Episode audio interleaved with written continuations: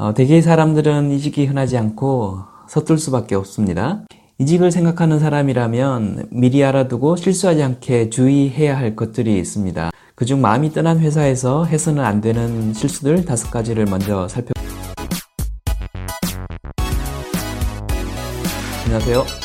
커넥팅닷TV의 장프로입니다. 어, 대개의 사람들은 이직이 흔하지 않고 서툴 수밖에 없습니다. 그래서 생각지 못하게 실수를 해서 남에게 상처를 주기도 하고 어, 자신의 커리어에 손상을 입히기도 합니다. 이직을 생각하는 사람이라면 미리 알아두고 실수하지 않게 주의해야 할 것들이 있습니다. 마음이 떠난 회사를 상대로 해서는 안 될 실수들이 있고요. 새로 옮겨갈 회사를 상대로 해서는 안 될 실수들이 있습니다. 그중 마음이 떠난 회사에서 해서는 안 되는 실수들 다섯 가지를 먼저 살펴보겠습니다.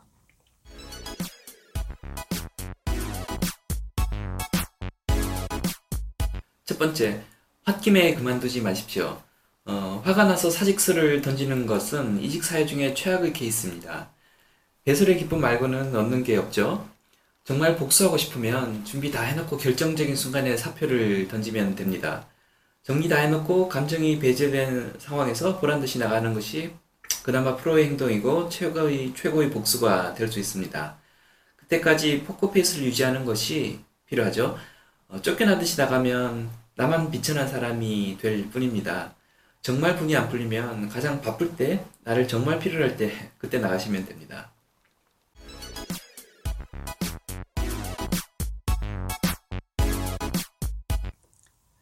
두 번째, 직장을 그만둔 상태에서 잡서칭을 하지 마십시오. 일단 직장을 그만두고 새로운 직장을 알아봐야만 하는 경우가 생길 수도 있습니다. 잦은 병가로 동료들에게 미안해 회사를 나간다든지 유학 준비 등 개인적인 시간 확보를 위해 그만두는 경우가 그런 경우죠. 어떤 경우이든 가급적 소속을 유지한 채 다른 활동을 할 것을 권합니다. 어, 직장과 직장 사이의 공백 기간은 그 자체로 흠결이 됩니다. 공백이 길수록 제대로 된 직장을 잡을 가능성도 떨어지고요. 그 사이 발생하는 경제적, 심리적 타격도 무시 못합니다. 어, 재직 상태가 아니면 협상력도 급격히 떨어집니다. 병가 때문이라면 동료들에게 최대한 양해를 구하도록 하시는 게 좋습니다. 대부분 이해해 줄 거라고 보고요. 이해하지 못하고 반발하는 사람이 있으면 어쩔 수 없습니다. 그냥 무시하세요. 그 사람은 업무가 불편한 것이 문제지만 나는 생계와 인생이 걸린 문제이죠. 어, 유학, 유학 준비라면 파김치가 되더라도 회사를 다니면서 준비를 해야만 합니다. 회사 다니면서 유학 준비한 사람이 대부분 더 좋은 학교로 갑니다. 제 주변 경험상 거의 100%였습니다.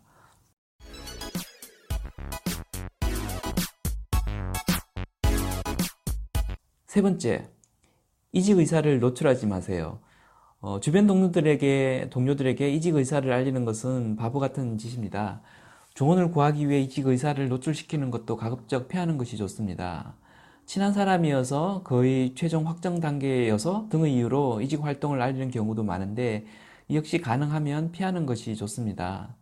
이직은 변수가 많아서 결과가 어떻게 될지 장담하기 어렵고요. 회사에 따라 다르긴 하지만 이직 의사가 노출되었을 때 입게 될 피해가 생각보다 클 수도 있습니다. 언젠가는 떠날 사람으로 인식되는 순간 쌓을 수 있는 신뢰의 깊이는 제한받을 수밖에 없습니다. 어, 이직 의사가 노출되어도 피해볼 곳이 하나도 없고 어디든 옮겨가는 데 자, 전혀 문제가 없다는 확신이 들 때만 이직 의사를 노출시키는 것이 좋겠습니다.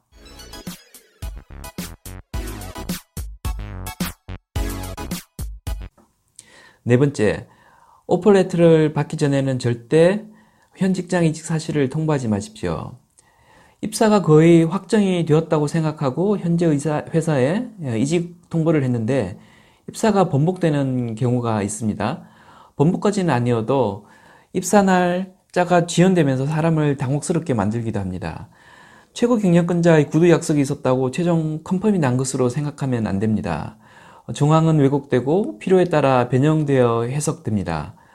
훌륭한 분이셔서 같이 하고 싶다고 했지 입사가 확정되었다고 한 건 아니지 않습니까? 뭐 이런 류의 답변이 나올 수도 있습니다.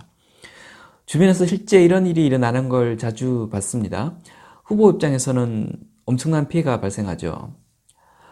모든 프로세스가 다 끝났다고 생각이 들더라도 문서를 요구하는 것이 좋습니다.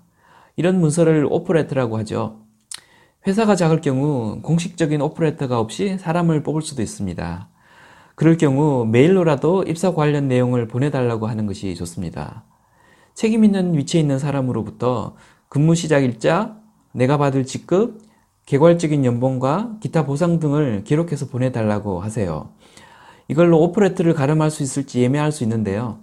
조금 살벌한 얘기일 수도 있지만 입사가 번복이 되었을 경우에 해당 문서로 법정 다툼을 벌여 이길 승산이 있다고 판단되면 오퍼레트라고 생각하시면 됩니다.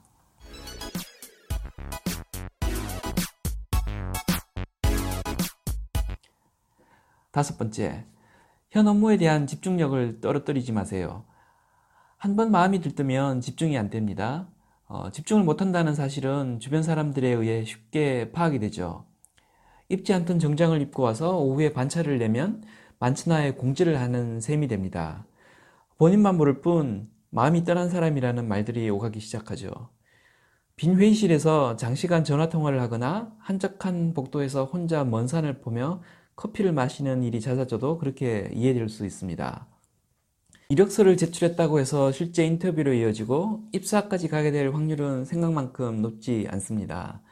그래서 떠났던 마음을 다시 추스려야만 하는 상황을 자주 경험해야 할 수 있습니다.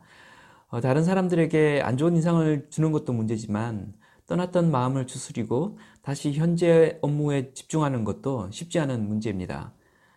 최선의 노력은 하시되 본업은 현재 업무이고 이직은 플러스 알파라는 자세로 이직에 임하시는 것이 좋습니다.